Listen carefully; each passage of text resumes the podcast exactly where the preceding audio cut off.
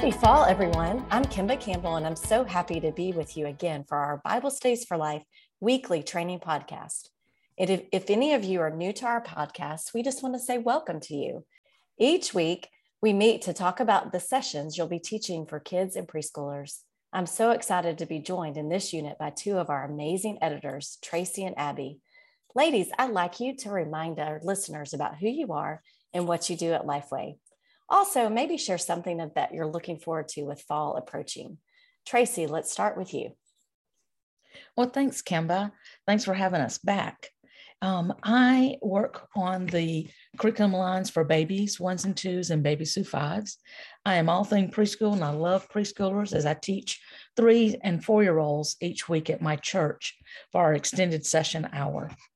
And one of my favorite things about fall are the leaves. I love the colors. And I'm Abby, and I serve as the content editor for Bible Studies for Life for preteens. And I live in the Houston area. I'm married to a children's pastor and I have four boys.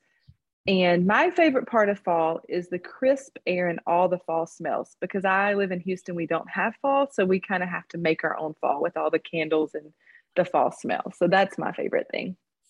That's great. Thank you, ladies, for being here. And I'm Kimba. I'm the publishing team leader for Bible Studies for Life. Um, and in my church, I serve in the preteen ministry. I teach preteen girls. Um, I agree with both of you. I love the fall leaves. Uh, we have some beautiful falls up here in Tennessee. And one thing that we do enjoy doing is we put a campfire. I love doing campfires in our backyard and do s'mores and hot dogs and things like that. So just being outside so, well, thank you so much for being here. Each week, we will dive into a Bible story that helps kids and preschoolers understand that all people are important to God. Well, this may seem obvious to many of us adults, but think about it. In the past few years, in the most formative years of the children's lives, we have seen people belittle one another in politics and in our churches. Plus, we have watched a complete disregard for human life as wars rage around our world. We don't know exactly how much the children we see each week are taking in of what they see and hear, or how and if they're even processing any of it. But we do know that all people are made in God's image and are valuable to Him. I hope this unit helps the children believe that now more than ever. This week, kids and preschoolers will hear how children were specifically important to Jesus. In Mark 10 and Luke 18, Jesus' followers were dismissive of the kids who wanted to be around Jesus. You see, in that culture, children were seen as a nuisance. A respected teacher like Jesus wouldn't usually want to be bothered by the children. But Jesus was different. He treated kids with value and dignity. He paid attention to children, and he also paid attention to the blind and the lame, women, the poor, the tax collectors, and outcasts.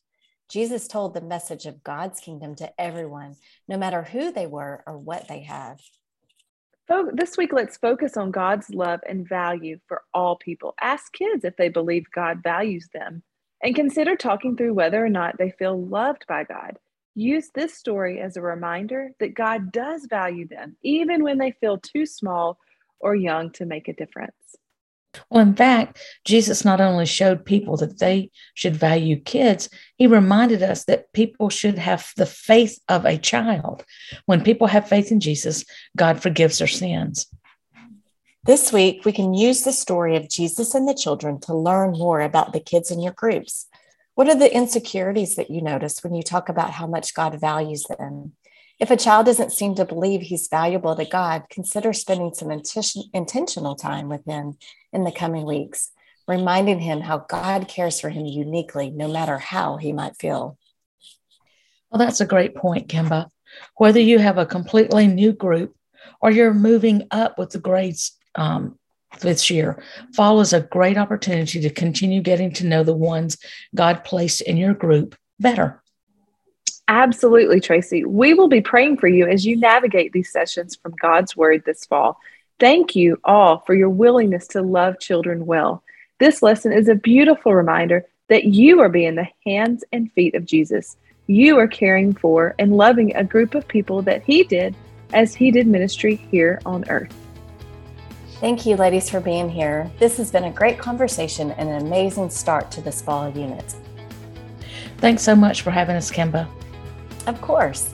Leaders, I invite you to look at the level of biblical learning for your age group and focus on how you can teach kids that concept through this Bible story. We hope that these conversations each week are helping you feel more and more prepared to teach the Bible. Have a good one.